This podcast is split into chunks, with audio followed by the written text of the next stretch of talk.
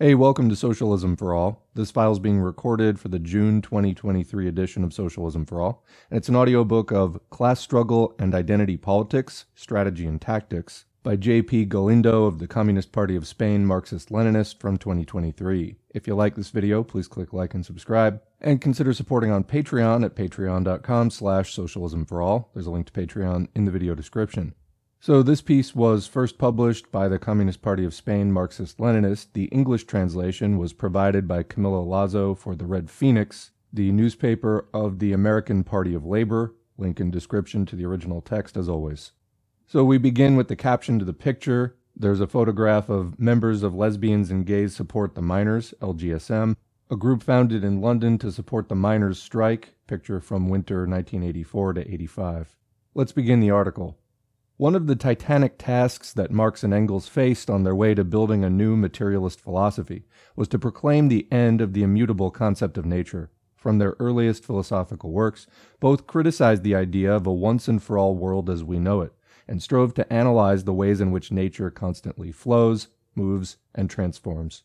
This is the essential basis of dialectical materialism, according to which apparently contradictory and independent elements are crossed by a multitude of shared or complementary characteristics. In other and more modern terms, we would say that nature and its relationships are non-binary, as we cannot reduce them to fixed contradictory pairs, day-night, summer-winter, etc., as there are multiple intermediate gradations that flow between the two, the indefinite moment of twilight, for example, transforming some things into their opposites through the accumulation of small, quantitative changes, the light that gradually decreases at sunset, in our example, until reaching the general, qualitative change, from day to night, from one thing to its opposite. The selfsame process occurs in the transition between the isolated individual and the totality of individuals that we call the mass society. This mass is made up of a multitude of more or less large groups, united by some shared qualities among the individuals that form it, which may be more or less evident or abstract. When these links of affinity acquire a political profile, oriented mainly to defend or expand the rights of the group, they acquire the rank of identities, and their members can assume the role of activists of their identity, although they cannot be mutually exclusive but cumulative. Thus, the same individual can belong to the LGBT community, to the vegan community, to the racialized collective. The political aspect of identities has its reason for being in linking social groups located in positions of power with specific identities. In the case of Spain, this is usually summarized as the heterosexual white male, and how this dominant position affects the rest of the groups and identities of society, under the premise that the dominant ideology in a society is that of its dominant class, and consequently the identity of the ruling class is imposed on the rest, marginalizing or persecuting them in many different ways. Following this perspective, some post-structural analysts, philosophers, and ideologues, Foucault, Deleuze, Butler, have argued in the second half of the 20th century that the struggle of marginal identities against normative identities, those who established the general norm for society, had greater revolutionary potential than the old class struggle, since the concept of social class is transversal, that is, it encompasses a multitude of identities, and therefore hides or indefinitely postpones the just demands of certain minority groups. However, there are essential differences between the class struggle and that of identities that make them impossible to equate. The class struggle is not the claim of any minority group, but the organized movement of a social majority capable of threatening the continuity of the current economic, political, and social model, and organized to achieve it in a revolutionary way. Identity struggles, on the other hand, are by definition the demands of minority collectives or groups, excluded in some way by the dominant ideology, but which can be resolved within the prevailing system, as they're not incompatible with the very existence of capitalism, as the movements of the last decades have shown that work to create a, quote, friendly capitalism, environmentalist, inclusive, feminist, anti-racist, but equally exploitative and parasitic.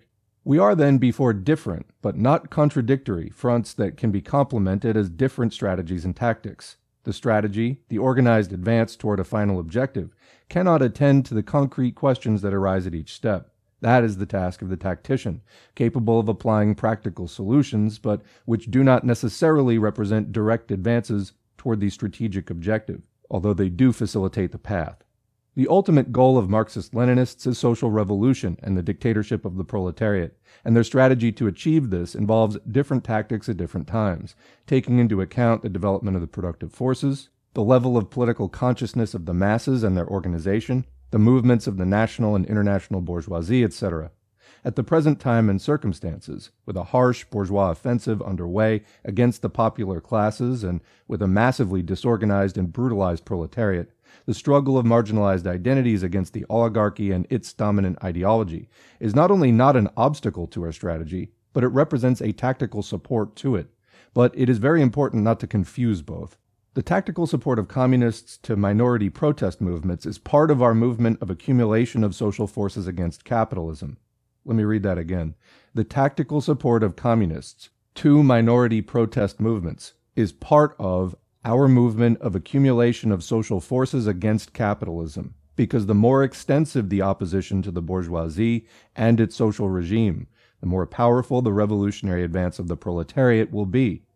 However, we are aware that their claims cannot be resolved within the current narrow capitalist framework, because any progress in this direction leads to partial reforms. To quote, friendly capitalism that, quote, listens to its citizens and, quote, attends to their demands.